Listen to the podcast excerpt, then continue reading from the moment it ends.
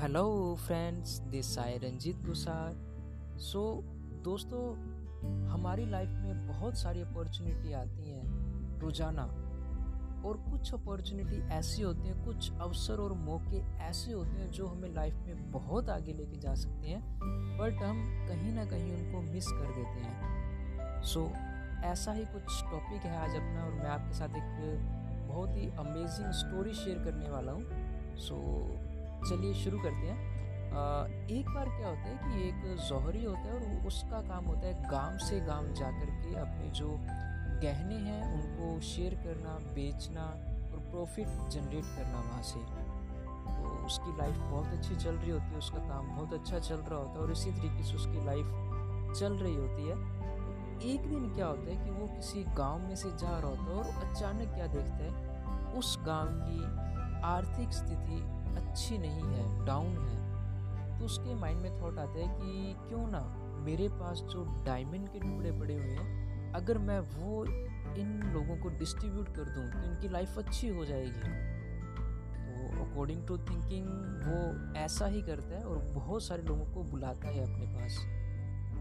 अब क्या होता है लोग उसके पास आना शुरू हो जाते हैं धीरे धीरे उसकी बात सुन सुनना शुरू कर देते हैं और बहुत सारे लोग इकट्ठा हो जाते हैं और वो उनको बोलते हैं कि मेरे पास कुछ हीरे के टुकड़े पड़े हुए हैं और अगर आप इन्हें यूज़ करते हो तो आपकी कंडीशन अच्छी हो सकती है।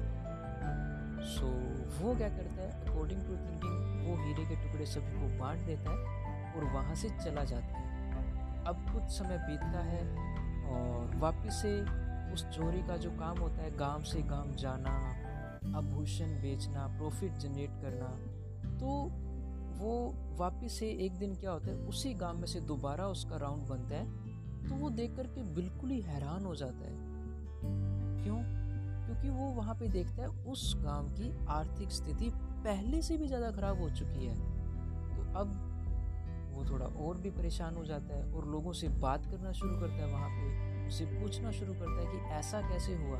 तो बहुत सारे लोग उसको बोलते हैं कि आपने हमारे साथ मज़ाक किया है।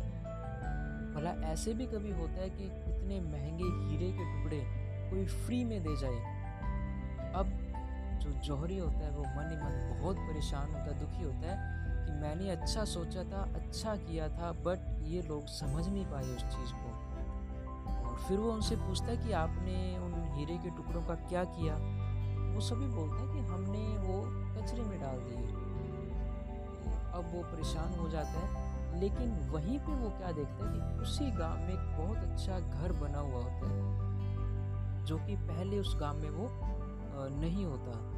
तो वो क्या करता है कि चलो उस घर वाले से जाकर के पूछते हैं कि ऐसा कैसे हुआ? तो जैसे ही वो उसकी तरफ़ जा रहा होता है, उस घर की तरफ़ जा रहा होता है तो जैसे ही उसके नज़दीक पहुँचता है तो तुरंत क्या होता है कि उस घर का जो मालिक होता है वो दौड़ा दौड़ा उस जौहरी के पास आता है और उसका शुक्रिया करने लग जाता है और बहुत ही खुश होता है।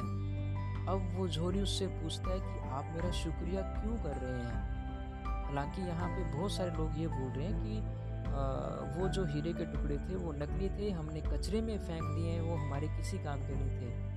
बट वो उस घर का मालिक ओनर बोलता है कि नहीं, मैंने आप पे पर विश्वास करा और उन हीरे के टुकड़ों से प्रॉफिट जनरेट किया और आज मेरी लाइफ बहुत अच्छी चल रही है।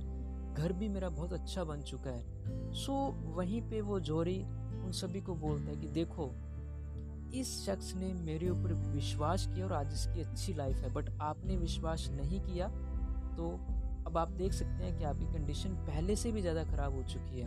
सो so, दोस्तों यहाँ पे मोरल ऑफ़ द स्टोरी यही बनता है कि हमें हमारी लाइफ में हमेशा अलर्ट रहना चाहिए। हमें नहीं पता कि कौन सा मौका कौन सी अपॉर्चुनिटी हमारी लाइफ चेंज करने के लिए आ रही है। सो हमेशा पॉजिटिव बने रहिए और अलर्ट रहिए और किसी भी अपॉर्चुनिटी को मिस मत होने दें। So thank you friend